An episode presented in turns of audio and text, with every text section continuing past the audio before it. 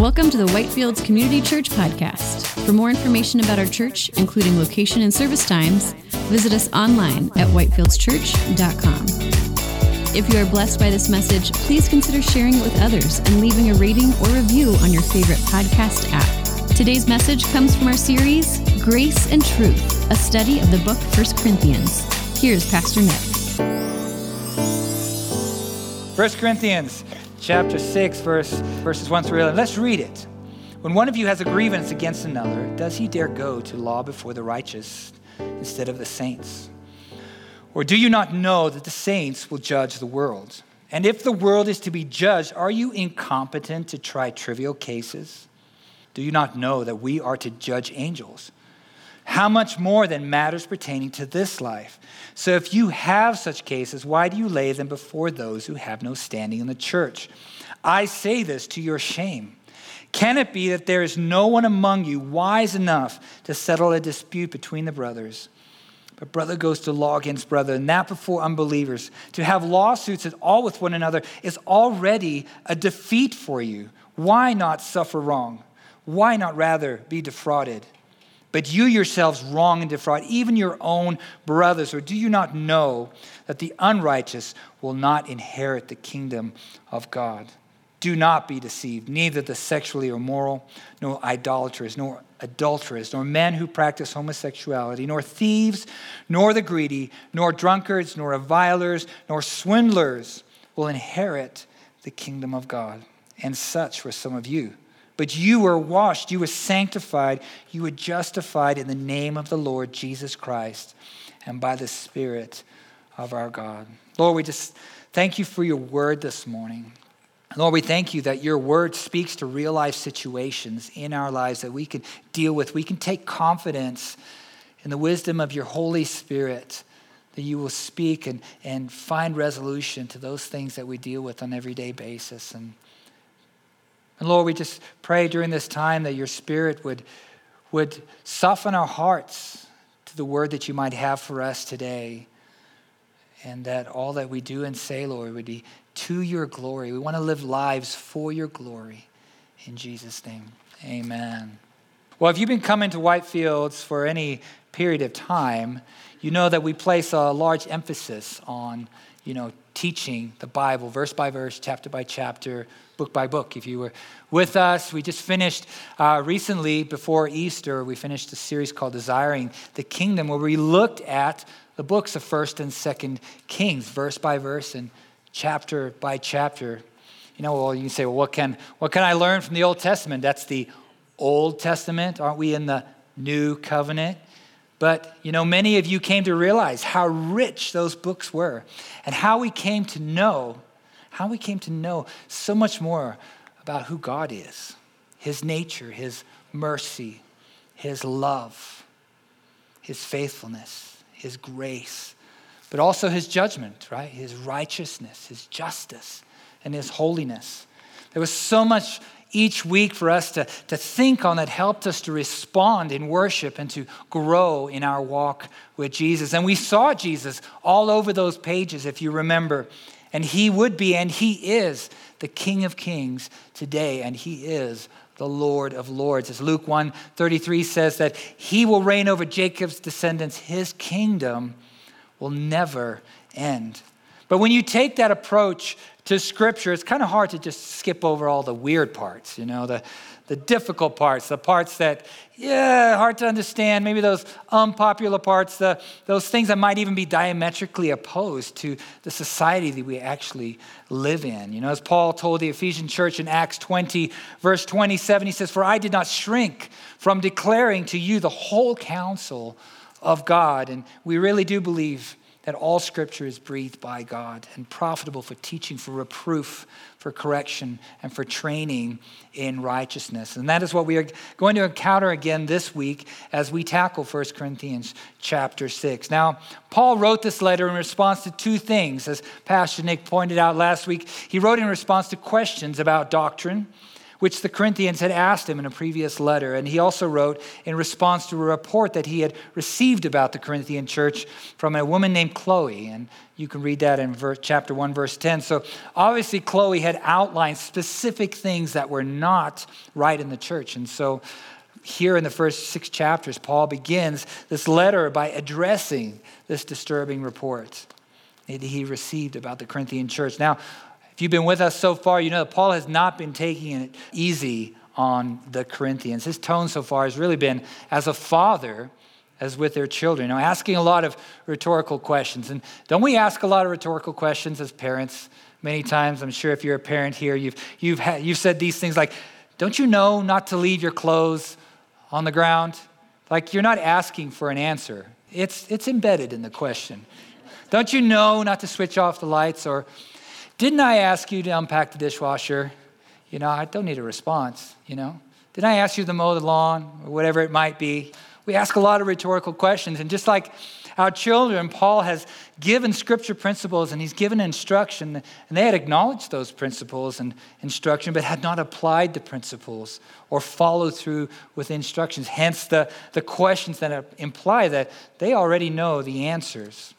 And he's not going to let up on them again this week. A few more rhetorical questions are to follow, and you probably picked up on them as we read through the scripture.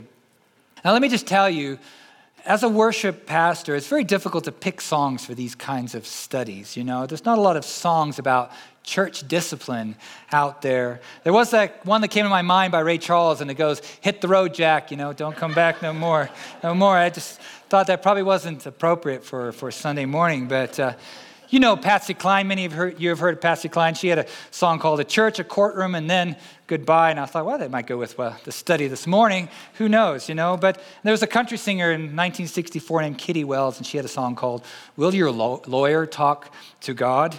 You know, probably not appropriate for this morning either. Needless to say, not a huge selection of songs talking about Christians suing Christians and taking each other to court this morning. But what is always good and that is to sing about the gospel, you know, remembering where we came from and singing about Jesus and glorying in our Redeemer. And I think, you know, He is the author and the finisher of our faith, and we have done that well this morning. So no matter what circumstance we are dealing with, it's good to know that we serve a God that knows us, and yet He still loves us, and He is working His will out in, his, in our lives for His glory, and that's a great promise this morning. There's but there are difficult situations, and we can admit that. There are things that we deal with every day that are hard and issues that we need to, to settle.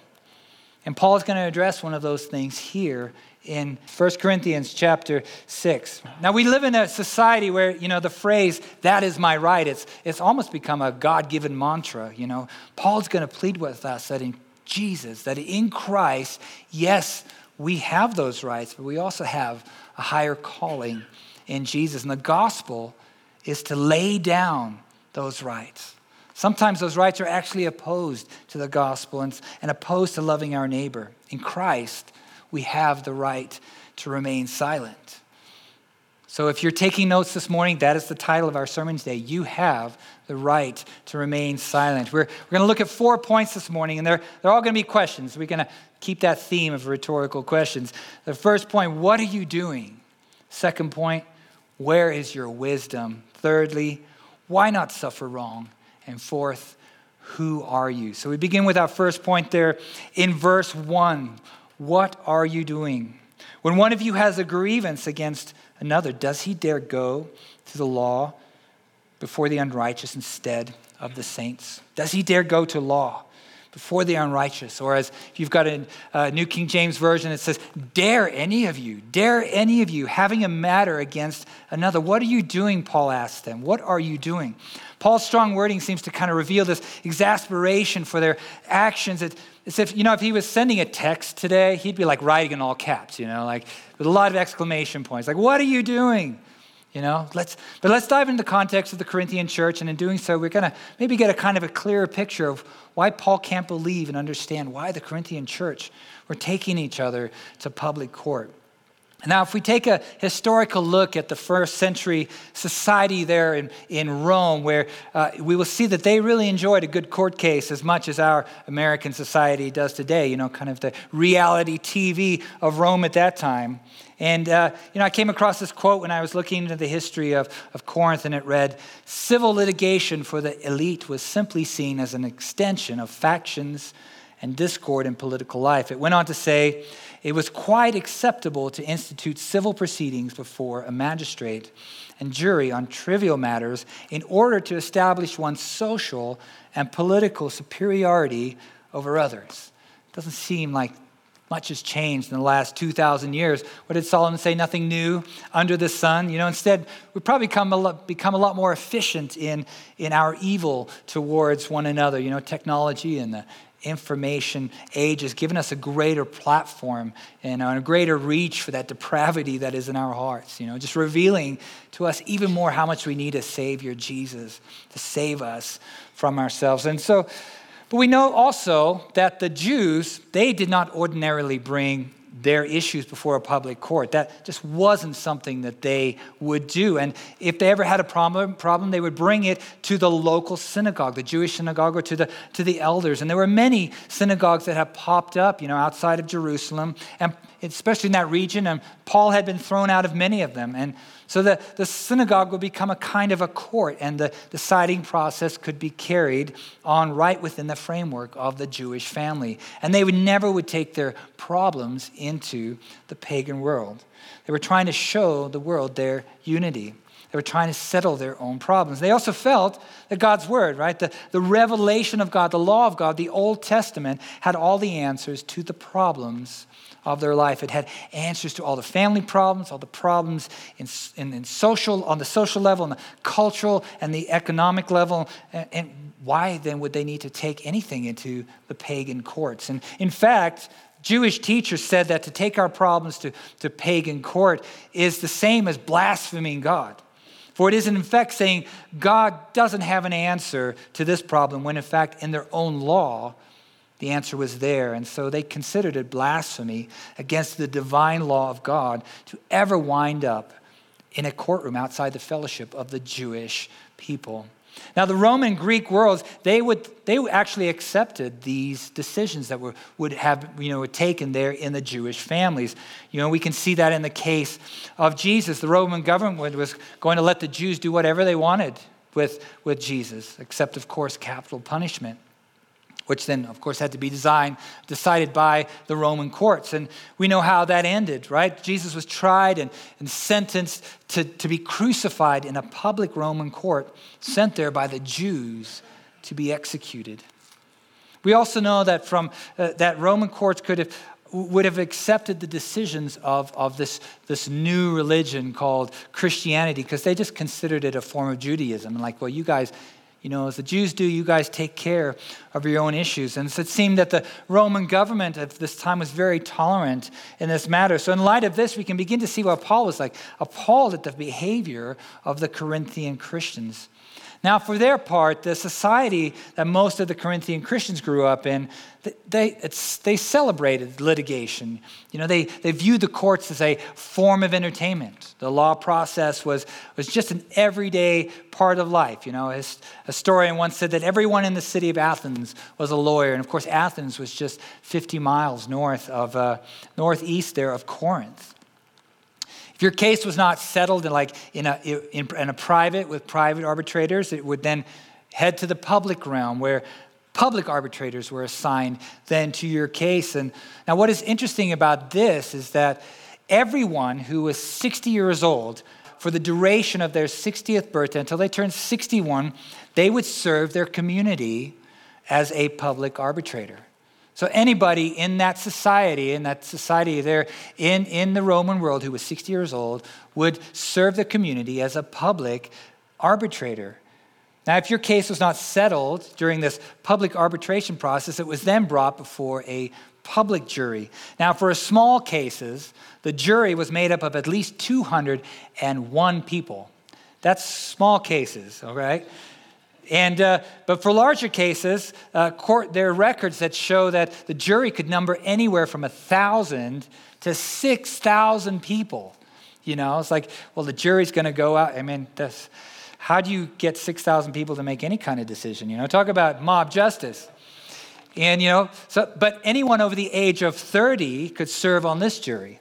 And so people would gather. You know, there's a big case happening in your town, in the city of Corinth there, and people would gather at the gates, and someone would go out there and pick anywhere from 201 to 6,000 people over the age of 30 to sit on that jury. So you can see quickly that even if you weren't on the jury, you were definitely talking about the case, and you can quickly see how this would be the dinner table topic every single night. You know, did you see what happened or hear what happened at court today about so and so and about so and so? You know, historians say that the Greeks were famous or infamous for always taking things to court. It would seem that these tendencies had crept into the Corinthian church. And Paul says, What, what are you doing? What are you doing, my brothers and sisters? Why would you bring your disputes into this kind of contentious, scandalous, and unrighteous environment, not only bringing shame on yourself, but on the name of God? It was so appalling to him because he was a Christian and he couldn't conceive of brothers suing brothers.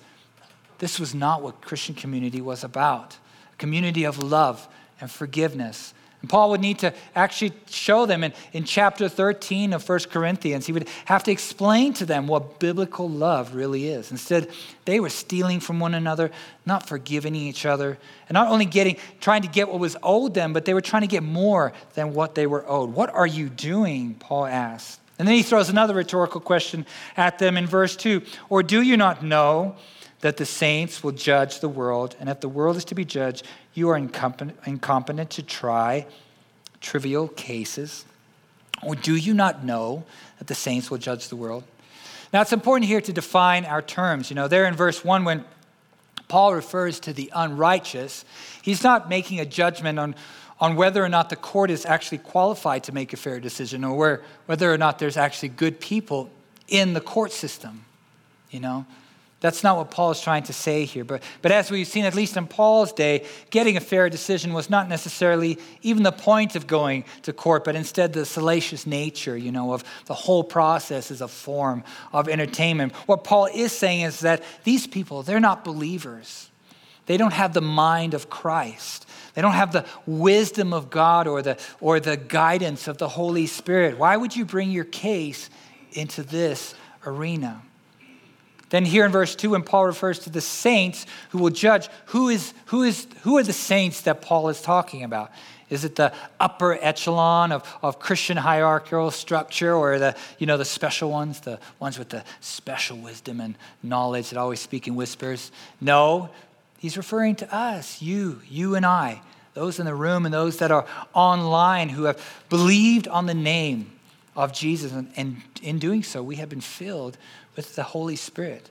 Those are the saints that Paul is talking about. Remember back in 1 Corinthians when he first greeted the church in 1 Corinthians chapter 1 verse 2, he greeted them in verse 2. He said to the, the church of God that is in Corinth, to those sanctified in Christ, called to be saints, together with all those who in every place call upon the name of our Lord Jesus Christ, both their Lord and ours. And then he goes on there in verse 5 that in every way you were enriched in him in all speech and all knowledge, even as the testimony about Jesus was confirmed among you so that you are not lacking in any gift as you wait for the revealing of our Lord Jesus Christ, who will sustain you to the end, guiltless in the day of our Lord Jesus Christ. God is faithful, by whom you were called into the fellowship of his Son, Jesus Christ our Lord. You and I, the saints of God, will judge the world someday.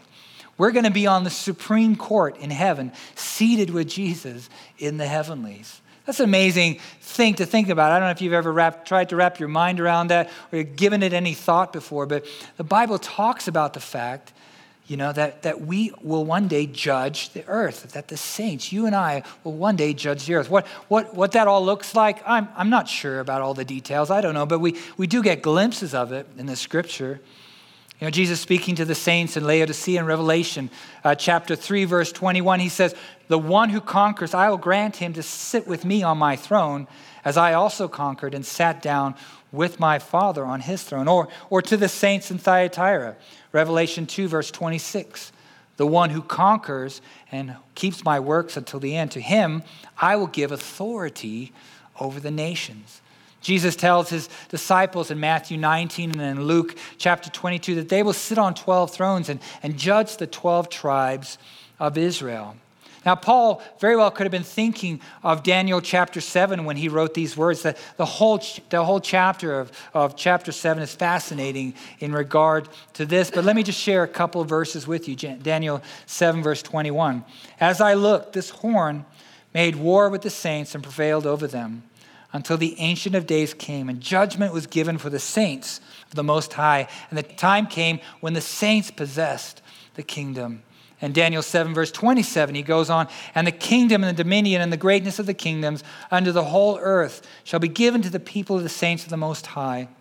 His kingdom shall be an everlasting kingdom, and all dominions shall serve and obey him. Paul says, What are you doing? What are you doing? This is your destiny, and you're taking trivial matters before a pagan court when you will one day reign in God's supreme court and judge the world. And then he takes it one step further there in verse 3. He says, Do you not know that we are to judge angels?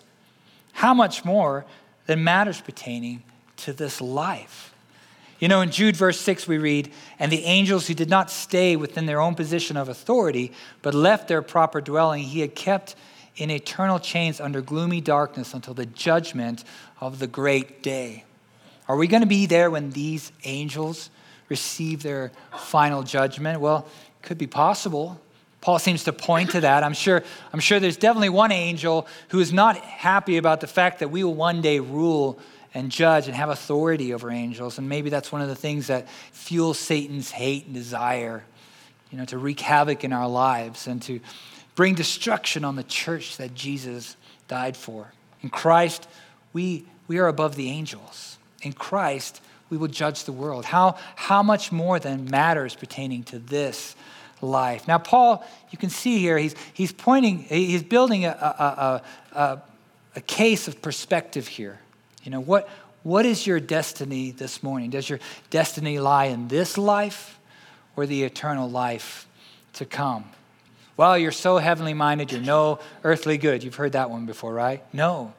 To be heavenly minded is to be earthly good. It is to view all that we do and say through the lens of heaven. It, it gives us a purpose and drive for living this life, living an effective life for the gospel that no one else has. No, no other system of belief, whether that's religious or, or even secular. Paul says it would certainly affect how we should treat one another here on earth. You know, in light of eternity, is that issue that you have against your brother or sister in the Lord, is it, is it really worth that much to you that you would bring them down and the name of the Lord in the presence of the ungodly and not seek to find a solution in the midst of the congregation? You know, how big is your God this morning? You know, He saved us from eternal damnation. He has pulled us from that miry clay. He set our feet upon the rock, but He can't take care of that issue between you and a fellow Christian in a spirit of reconciliation. And if there is no resolution and you truly are wronged, is our God big enough to take care of that as well? Paul is telling the Corinthians, and he's telling us today, our God is able. Our God is able. You might say, well, this issue I have against my brother or sister, it's not trivial to me. It's not trivial to me. And Paul would, Paul would counter and say, in light of eternity, all is trivial, trivial. Only those things built on the foundation of Christ will remain.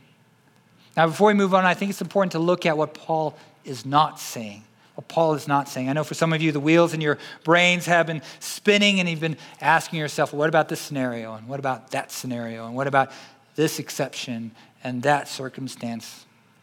Well, let me just say that, that Paul, under the authority of the Holy Spirit, you know, the, this is the word of God to us today, he is being a lot more radical than you think he is.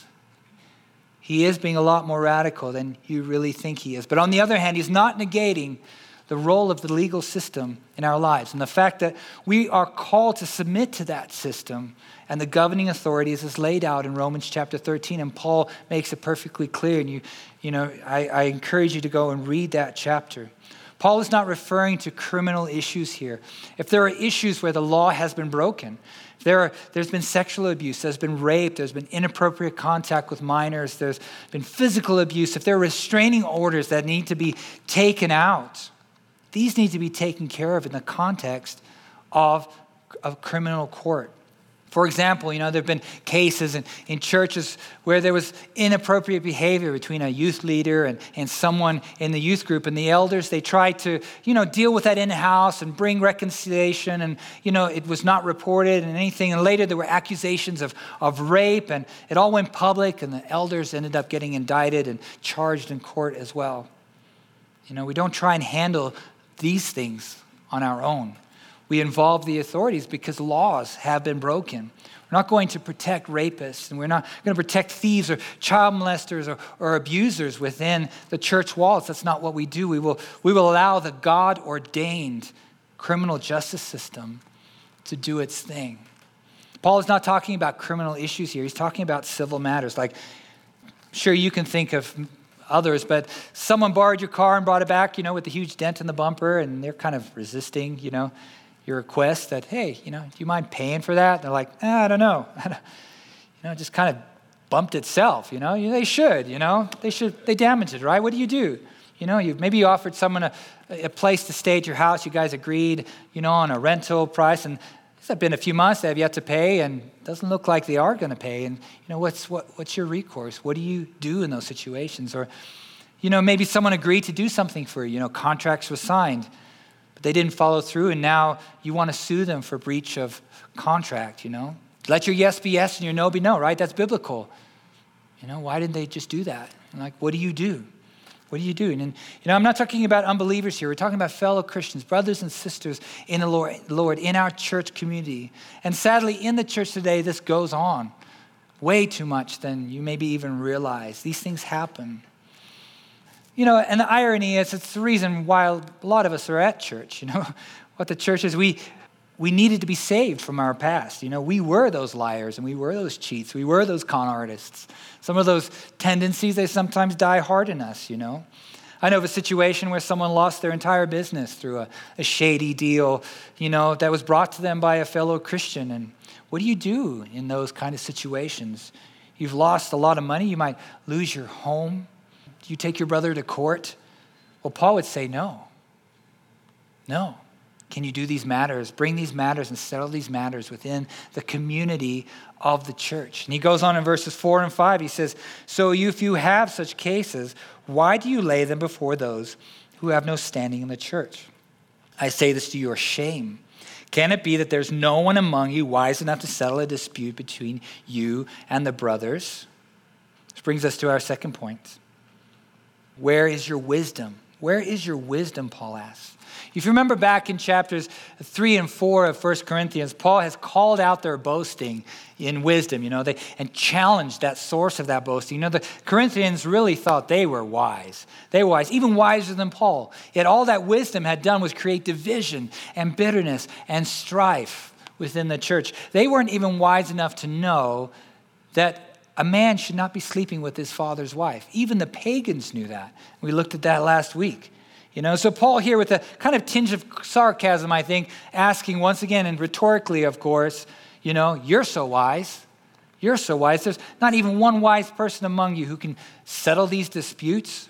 You've been telling me how wise you are and how you, you grasp the things of God, but there's none smart enough, not even one among you to settle a dispute between brothers in Christ. Instead, you, have, you take it to the world, you take it to the unrighteous because they have the answers. He goes on in verse 6, but brother goes to law against brother, and that before unbelievers. Paul says this is shameful. You should be settling this as brothers and sisters and not as adversaries. Now, Paul is starting to kind of peel back the motives for why they were doing these shameful things. Now, I've not come out and said it yet, but it's kind of been hanging out there in the air in front of us. But from a biblical perspective, according to the Word of God, if you believe the words of this book this morning, Christians taking Christians to court is wrong. Some might even go as far as to say that it is sin. But I think it's clear so far that the principle that Paul is laying out for us this morning is that Christians under no circumstances except for the ones that we've already talked about, should be taking each other to court. It goes against the very nature of the church that has been established in Jesus. I would say that if the act of Christians suing Christians itself is not sin per se, it certainly leads to sin. It certainly leads to sin. How many of you know you're watching court TV or you're watching Judge Judy or whatever it might be? You know, I'm not sure what's out there, these Wapner. Um, you know, how many of you, you know, the, the court case is finished and you see the defendant walk over and hug the plaintiff, you know? Thank you for trashing my life and my name for digging up all the past of my past failures to prove your case, overturning every stone and looking at every tweet I ever tweeted. You know, this experience, it has done wonders to draw us together in love and Christian fellowship. Of course, no one at church will talk to me anymore. All your friends hate me, and all my friends hate you. I'll see you at community group on Wednesday. Should I bring a dish to, to share? Yeah, that's not happening, right? It's not happening. You know, where is your wisdom? Can't we settle these matters as brothers and sisters in Christ and not as adversaries? But sadly, as you know, we as a society, even within our church, we're fixated on our rights, as we talked about earlier. It's my right. I just want what is owed to me. I've been wronged. It's the principle of the matter. You know, I'm sure you've heard that one before. It's the principle of the matter. They shouldn't have done that. It's the principle. Nothing is to be gained. Nothing is to be gained by suing your brother or your sister. Yes, you might gain your possessions. You know, you might gain your money, you might gain your stature, you might gain that sense of vindication. Well, I, I got them, you know, I proved them wrong, I got what was coming to me. But what about the destruction that will not only touch the one you beat up in court, but the community of Christians that you are supposedly a part of? Not to mention the dirt that will be thrown on the name of Jesus and the church, his bride, in the process. Are we supposed to be different?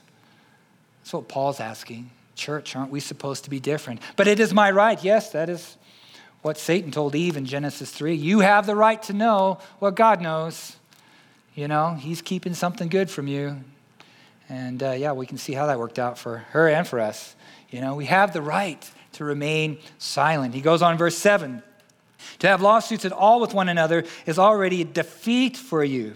And you can see Paul's ramping it up here. He's not letting us go. Why not rather suffer wrong? Why not rather be defrauded? The fact that issues could not be resolved when a brother has a dispute against another Christian is a sign of defeat for the Christian community. Paul has not minced words here. First, he said it is shameful for these things to be happening. And then he points out that this is a loss for them, a loss for the Christian community, a failure to understand what the church is and what it means to love one another. Why not suffer wrong? That's our third point this morning. Why not suffer wrong? One pastor put it this way For a Christian with the love of Christ in his heart, he would rather suffer insult, injury, loss, damage rather than inflicted on somebody else, especially a brother. Vengeance for a Christian is absolutely absurd. It is absolutely absurd. A Christian does not order his acts by recompense, by a desire for revenge. A Christian orders his acts by love and forgiveness, doesn't he? A Christian will seek peace at any cost. Why not suffer wrong? Why not be defrauded? Paul asks. But it is my right. It is what I'm owed. It is the principle of the matter. This was the attitude of the Corinthian Christians. And the question is is it our attitude to in, in, in, in our day and age today and in the church? Sometimes I think we just need to pray like David prayed in the Psalms. It's a good prayer to pray, you know, every Monday morning you head into work, you know. Psalm 139, verse 23 Search me, O God, and know my heart. Try me and know my thoughts. And see if there be any grievous way in me and lead me in the way everlasting. But let me take this you know, maybe a step further that might resonate with some of you. You're like, I'm not taking anybody to court. I've never taken anybody to court. This doesn't make any sense to me. But, but many times, and I've seen this many times, and I'm sure you have seen this, maybe even, even experienced, you know, when we have a dispute with someone, instead of going to them in the spirit of Matthew 18, you know, and how that Matthew 18 encourages us to, to seek reconciliation, a spirit of forgiveness and humility, we take it into the court of public opinion, right? We're trying to build a case for ourselves. You know, we've been wrong, we've been offended. And I've seen these situations, they don't work out either. They don't work out either. Just bitterness, unforgiveness, division, and not only between the original offended parties, but all the others that were pulled into the conflict who, who felt they had to take a side. And I, you know, I'm sure you've seen that, or maybe unfortunately you've been a part of it. You know, you know the, the outcome, the fruit of that. Why, why not suffer wrong, Paul asks. But it's important again to point out what Paul is not saying. Paul is not saying that we avoid confrontation. You're like, well, I'm just not going, I'm just not going to deal with it, right? Is that what Paul is saying? No. Paul is not saying we avoid confrontation, avoid having those difficult discussions. I know, I know you know, I don't like confrontation. I'm sure many of you don't like. You don't like to have those difficult conversations. But sometimes you have to within love and humility. As a church leadership, you know, we, you know, not seeking to find a solution and a resolution between brothers and sisters in our community. You know, that doesn't, that's not what Paul is saying, that we just kind of sweep things under the rug. That's, that's not what Paul is saying. The Bible has given us clear guidelines laid out in Matthew 18, and I encourage you to study that maybe this week for working out our clear guidelines for working out our disagreements within the body of Christ, and we are wise to use them. Use them in the spirit of humility, love, always seeking restoration above division. But the key question is, and I think this is the core question for you and I to consider this morning. It's a difficult question. It is, because it's not the practice of, of the modern church today, unfortunately. If you follow all the guidelines, let's say you follow all the guidelines laid out in Matthew 18, and there's still not a resolution to your dispute with your brother and sister, are you able just to leave it and not take it out into the public court arena? Are you willing to suffer wrong for the sake of the gospel and for the higher calling that you have in Christ? Are you willing to trust God that He will work out this, that He will work this out for His glory according to His will in your life? You know, I think this really taps into how we really view God and His ability to intervene in our daily lives. How great is your God? It is these real life situations where we really see our faith at work. This is the underlying message, not only of this chapter that we looked at today, but the whole book of 1 Corinthians and the whole Bible. You know, as Christians, we have a higher calling, a high view. We have a high view of our brothers and sisters in Christ. We have a love that bears all, bears all things, believes all things, hopes all things, endures all things. It is patient, it is kind, it does not envy or boast. It's not arrogant, it's not rude, it does not insist on its own way. 1 Peter 4 8, it's a great verse in your Bible to underline, circle, whatever you need to do with it. Above all, keep loving one another earnestly, earnestly, since love covers a multitude of sin. The world has a way, and the world has a way of dealing with things. They do, but they don't know any better. They really don't know any better. We can't expect anything better. But we, we do. We do know better. We have the Word of God. We have the wisdom of God through the power of the Spirit this morning. The power of God living in, in and through us. We have the promise that if we pray for wisdom, that He will give us. Why not suffer wrong? Paul asks. And he goes on in verse 8. He says, But you yourselves wrong and defraud even your own brothers. It would seem that the Corinthian Christians were using the court system not only to get what was owed to them, but more than that, almost like punitive damages. Like, yeah, you really offended me. You really hurt me. I'm, I'm not only going to get the money you want, I'm going to get even more out of you.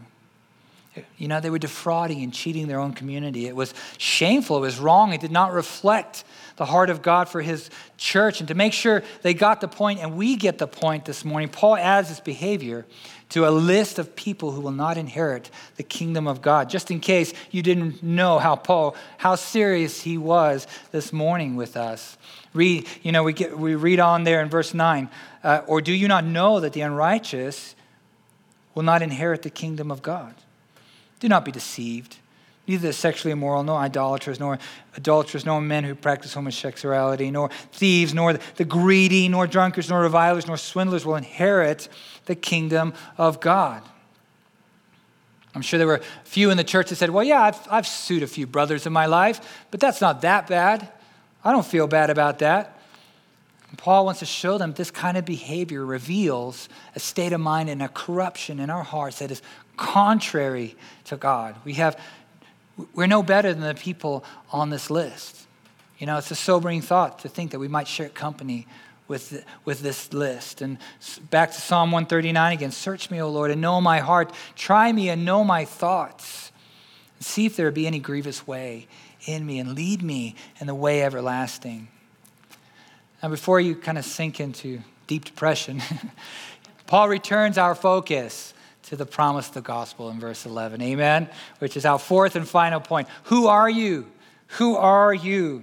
Such were some of you, but you were washed, you were sanctified, you were justified in the name of the Lord Jesus Christ and by the Spirit of our God. And such were some of you. Past tense, such were some of you. I love this verse. It reminds me of who I am in Christ. I am a new creation. The old has passed away, and I don't need to bow to that base nature, the way I lived when I was dead in my sin, that person who was looking out for number one, trying to find my way in the world outside the power of Christ. But I have been washed and sanctified and filled with His Spirit, justified by the righteousness of Jesus. I'm not chained to those tendencies in that list anymore that used to rule my life. The law of love governs my, governs my life. I seek to have the mind of Christ, right? Doing nothing from selfish ambition or conceit, but in, but in humility, counting others more significant than myself. I now have a God that fights for me. He is on my side. He will bring justice. He, he sets me free. I don't have to be weighed down by the cares of this world, you know, fighting for what is mine, my rights. I can lay that all at His feet and trust in His sovereignty over my life. You know, in light of what we talked about today, Paul has these words for us out of Romans 12, starting in verse 14. He says, Bless those who persecute you. Bless and do not curse them. Rejoice with those who rejoice. Weep with those who weep. Live in harmony with one another. Do not be haughty, but associate with the lowly. Never be wise in your own sight. Repay no one evil for evil, but give thought to what is honorable in the sight of all. If possible, so far as it depends on you, live peaceably with all. Beloved, never avenge yourselves, but leave it to the wrath of God, for it is written, Vengeance is mine, I will repay, says the Lord. To the contrary, if your enemy, enemy is hungry, feed him. If he is thirsty, give him something to drink, for by doing so you will heap burning coals on his head. Do not be overcome by evil, but overcome evil with good. I can't do that outside of Jesus. I can't do that. But yet not I, but through Christ in me, as we sang this morning. Yet not I, but Christ, but through Christ in me. Who are you this morning? Have you been washed?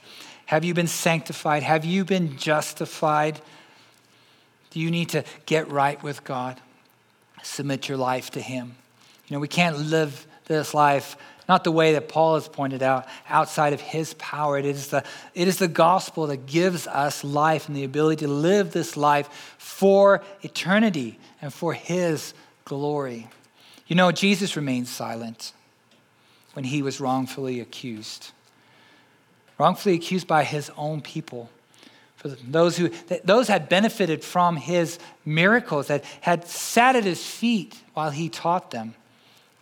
Jesus remained silent. He, he had the power of heaven. He called down legions of angels to wipe everybody out, but he didn't. But for you and for me and for our sin, he died to death and paid the price that we should have. He remained silent so that we could have life. Amen. You have been listening to a message from Whitefields Community Church in Longmont, Colorado.